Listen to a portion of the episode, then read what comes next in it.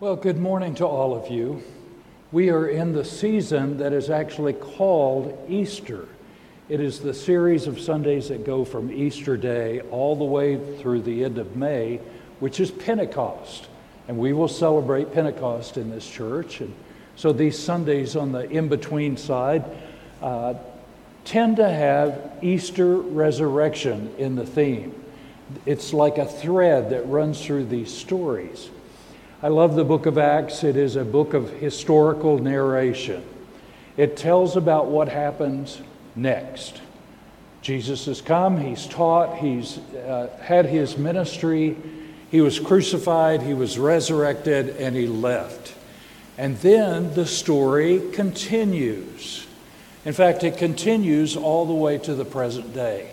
We are living in a, a season of the book of Acts. If it had enough chapters, that's what it would do. It would tell our story as well.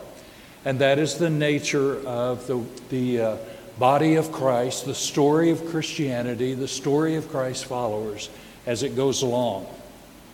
Today we're reading a really very simple text. It is so simple that it's hard to believe that the story of this you know, kind of a small theme. It's sort of a small theme, and the characters are not large, and yet something happens. I want to read it to us. It comes from chapter 9 of the book of Acts. Now, in Joppa, Joppa is way over on the coast. It is a little port city. The Romans have built it. There was a disciple whose name was Tabitha. That's her Hebrew name. In Greek, it's Dorcas. It's the same person. She was devoted to good works and acts of charity. At a time, at that time, she became ill and she died. We don't really know why she died, but she did. And when they washed her, they laid her in a room upstairs. Since Lydda, Lydda was near Joppa, the disciples who heard that Peter was there you know, the rumor mill was Peter was in Lydda. And two men, uh, they sent two men to him with this request Please come to us without delay. Drop everything that you're doing and come to us in Joppa. So Peter got up and went with them. And when he arrived, they took him to the room upstairs. All the widows stood beside him, weeping and showing tunics and other clothing that Dorcas had made while she was with them. Peter put all of them aside, outside, and then he knelt down and prayed. He turned to the body, the deceased body of Dorcas, and said, Tabitha, get up. She opened her eyes, and seeing Peter, she sat up. He gave her his hand and helped her up. Then, calling the saints and the widows, he showed her to be alive. This became known throughout Joppa, and many believed in the Lord. Meanwhile, he stayed in Joppa for some time with a certain, uh, certain Simon, a tanner. This is really an interesting, fascinating story, partly because it's an epilogue story. Uh, this is a type of literature. Uh, you have prologue stories, you also have epilogue stories, and it's exactly what you think it is. It's the stories that go on past your life. What will they say about you once you're gone? I don't really mean you know, the sweet, wonderful things that people make up at funerals, okay? They won't have to conjure up, you know, oh my gosh, this was the most perfect human being. But what will they say? What is the residue of a life after you're gone? These are epilogue stories. How does the story continue on? How does your story continue on? Dorcas was a no name in terms of the scriptures themselves and of the community. She was really not widely known except among the widows and the poor. They all knew who she was. She was a woman who was greatly respected, and you know what? Her name has been handed down from generation to generation ever since that time. How many of you have been a part of a church that had a Dorcas class? Come on, think about it. Churches everywhere have had Dorcas classes. These are the classes that come together in the spirit of Dorcas. They're women's groups. They're typically load bearing church members. When I say that, they are the ones that make the wheels turn. They make the church happen. It's a, an amazing thing. It's amazing about how much power that they have in a church because of their willingness to get involved and to act. Usually, the members of the Dorcas class are living reminders of the quiet, noble heritage she left the church. They live in the spirit of Dorcas. She's the exemplar, we would say, of what it means to be a Christ serving, load bearing member of the community. They're good, hardworking women who aren't afraid to do the work of the church. They're not afraid of work. They're not afraid of volunteering. They're not afraid of doing the things that need to be done. These quiet women are the ones who make good things happen by their faithful and dedicated service. No big surprise with all of that. There are a couple of lessons that we could look at in this story if we want to uh, parse out some lessons. One is the nature of the resurrection itself. This is a story about a dramatic resurrection from the dead. We are in the season of Easter, after all. This is the theme that goes through many of these stories. Dorcas died because of some unmentioned illness, and her body was prepared for burial. The women came in, they washed her body and prepared it for burial. She was dead. And Peter the Apostle, who was known for doing amazing things, was in the community. He was not far at all. And so somebody said, Let's get Peter. So they went over to the next village or two and they found him and they said, Come with us. And he did. And there he was in the midst of this community. He climbed up to the upper floor where her body was laid, and in the room were all of these women. These are women who she had given her life to. She had done things for them. She had done things that no one else would do to care for them. She was attentive to their needs. She was aware of what they needed. And she went about her, her world making sure that they had what they needed. Well, Peter was nearly overwhelmed by this. He walked into an emotional room, don't you know? Men don't do that very easily, by the way. These are women who are fully feeling their grief. And here he is, he found himself in this room where grief was being openly expressed. And one after another came to him and said, Look here, this is what Dorcas made. It's a tunic. It was for my son's bar mitzvah, and she knew I couldn't afford any of the usual things from the market. Another one said, Look at this dress. This is, was made for me, and it was something wonderful. She knew I couldn't afford this.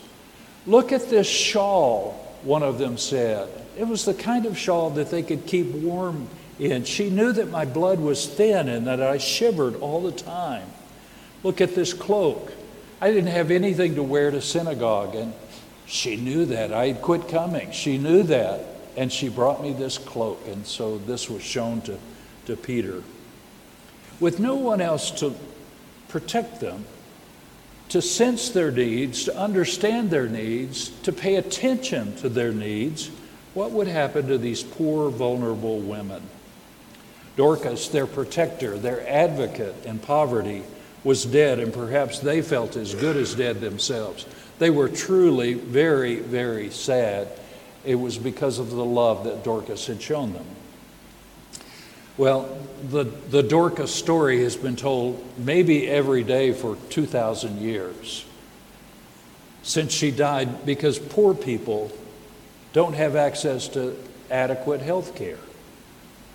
Uh, she's remembered by people who are trapped in their poverty when I say trapped, it's not as if they can uh, they can maneuver themselves in life for a better way of living. They are trapped in their poverty.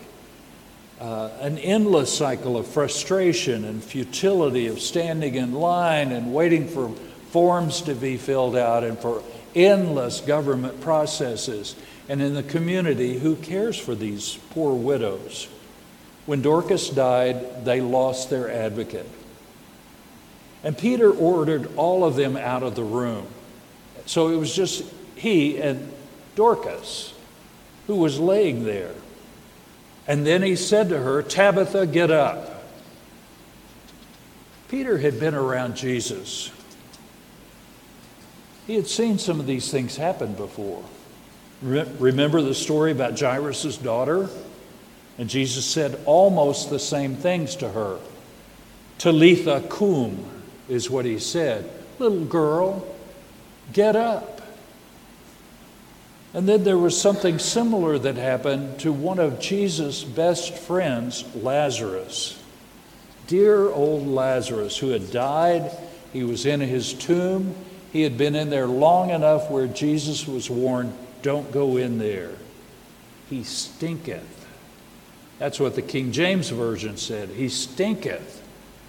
He's surely dead. He's been dead for a few days. Don't go in there. And that he did, called him out. So there's this sense in which, in the early days of the church, there were resurrections that were occurring on occasion.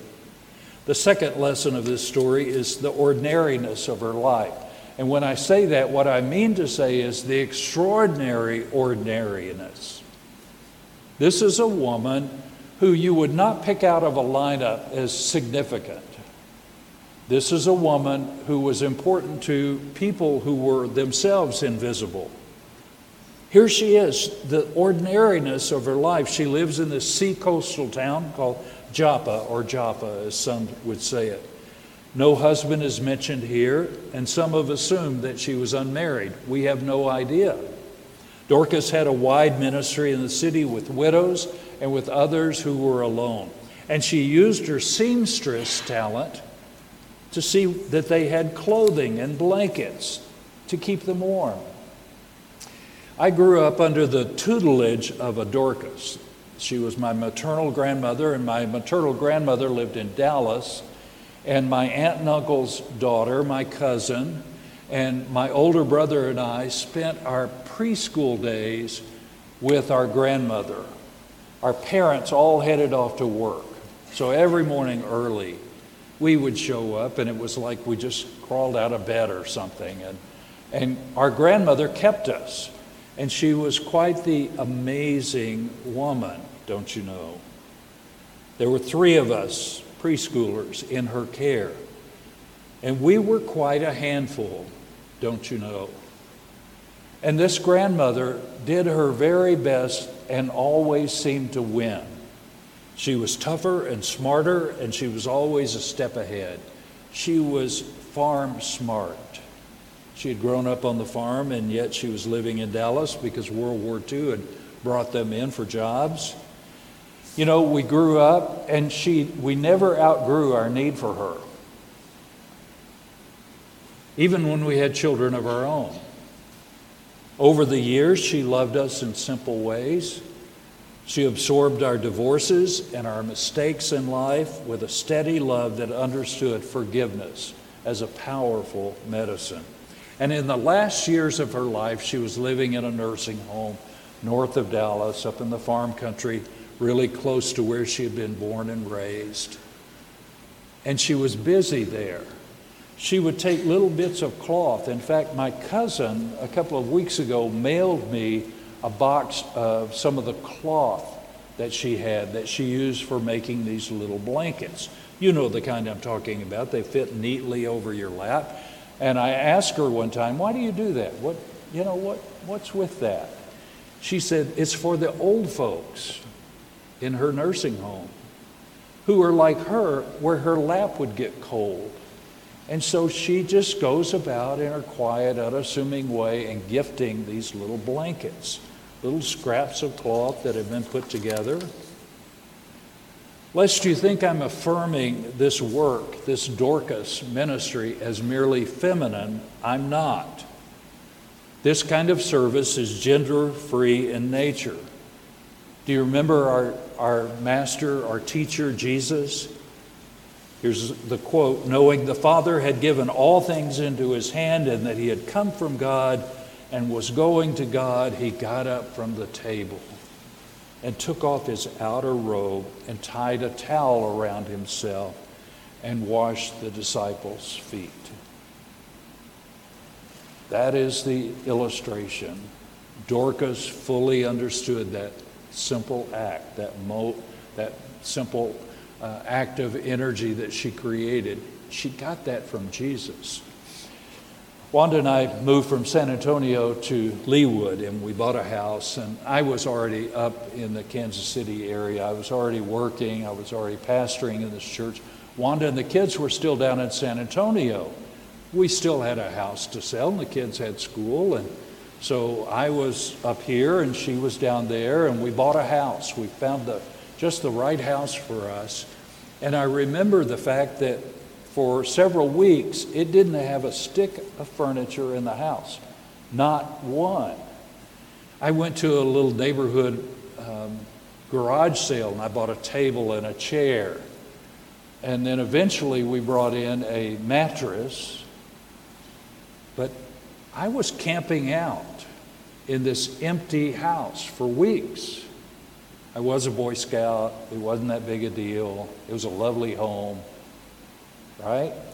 One day I was sitting at home, sitting in my chair that I'd bought, and I heard a lawnmower really close to my house. And I wondered what it was, and I, so I went out on the back porch and I saw there was a guy mowing my yard. It wasn't just any guy, it was Bill King, an 80 year old he was a retiree. He was out in my yard, not a small yard. I lived on a corner, it was like a yard and a half. He was out in my yard mowing my yard with a push mower. I went out and talked to him. He would have been happy had I not found him. He would have just been really jazzed to pull that off without me knowing about it. Bill King mowed my yard at a time where the grass was growing, and the neighbors wondered who lived there.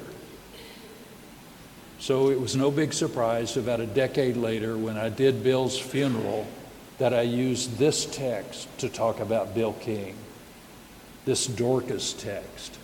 I used Dorcas as an illustration of the kind of life that Bill lived, and everybody in the room understood it. Bill had been blessing the community for a long, long time in simple kinds of ways. And this story about Dorcas made tons of sense because of the way that he lived. Dorcas' story is a living testimony to, to the power of God to rule over death. It's also a testimony to the miracle of her living. We ooh and awe about this story, about the miracle of Peter raising her from the dead, and we stand a chance of missing the most obvious point, the biggest miracle of all, the miracle of living a life of giving to those in need. This is life giving life. This is her principle in life. This is what she understood that you receive a life and then you give it away, life giving life. The miracle of giving to those in need. The Bible doesn't deny pain. It doesn't cover over it, it doesn't claim to remove the sorrowful sting of death. In fact, the Bible, in the Bible, sorrow, suffering, and death are questions that are juxtaposed against all our claims about God. God's goodness, God's righteousness, God's justice, God's power. We hold these things in balance with one another. At one level, our faith makes us suffer even deeper because we realize God has the power to end things or to prevent things. And so in the Bible, God is questioned. Quite aggressively, God is questioned in the Psalms. If you read the Psalms honestly enough, if you read the prophets, we went through Job last fall. Big questions about suffering, and even the apocalyptic books, the books about that which is over the horizon of time. In John's mysterious apocalypse, even in the apocalyptic books themselves, he attempts to describe the answer to the question of suffering and death. We've had a million people in America who died of COVID. We weekly and, and monthly announce deaths that occur in our membership. We're well acquainted with death. Here's what uh, John wrote